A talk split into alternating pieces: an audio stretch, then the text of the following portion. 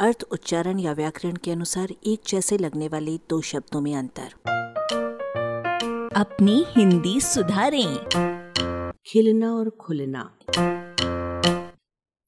अमिता से इन दोनों शब्दों में क्रिया की गति बंद से आरंभ होकर उन्मुक्तता की ओर बढ़ती है। खुलना में उन्मुक्तता की मात्रा कम अधिक होती है जबकि खिलना में वो प्रायः पूर्ण हो जाती है। कली खुलते खुलते खिल जाती है, यानी फूल बन जाती है।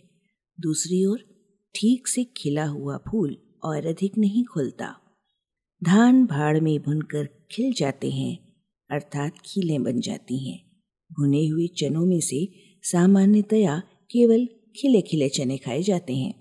भारी हथियार की चोट से आदमी का खोपड़ा खुल जाता है, यानी फट जाता है। आपके ऊपर ये कपड़ा, ये रंग, ये जेवर बहुत खिलता है। जचता है, फबता है, सुशोभित होता है। उनका आना सुनकर आपकी बाँचें खिल जाती हैं। आपको देखकर आपकी प्रेमिका खिल जाती है, यानी प्रफुल्लित हो जाती है। वो खिल खिलाने लगती है। खिल्ली भी इन्हीं शब्दों के आसपास बैठता है। खुलना का अर्थ ढक्कन या रोग का हटना आदि है। उसे भी आइए प्रयोगों के माध्यम से समझते हैं। संदूक, किवाड़, किताब, मकान, स्कूल, आँखें, ताले आदि सब खुलते हैं और बंद भी होते हैं। रास्ता, लाइन, बाज़ार आदि खुलता है और बंद भी होता है।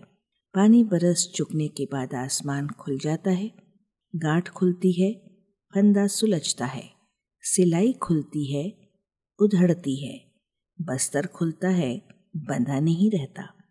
अपने नाम लॉटरी खुल जाने से भाग्य खुल जाता है। लोगों को खुलकर हँसते देखकर लक्षणा में कहा जाता है कि उन्हें खुलकर दस्त हो रहे हैं। खुलकर रोना भी चलता है। अगर आप अपनी बात खुलकर नहीं कह पाते हैं तो आपको कभी कभी उसके कारण घाटा उठाना पड़ जाता है। खुल्लम खुल्ला पूरी तरह से खुलकर है, क्योंकि उसमें दो दो बार खुल है। आलेख भाषाविद डॉक्टर रमेश चंद्र मेहरोत्रा वाचक स्वर संज्ञा टंडन। अरबा की प्रस्तुति।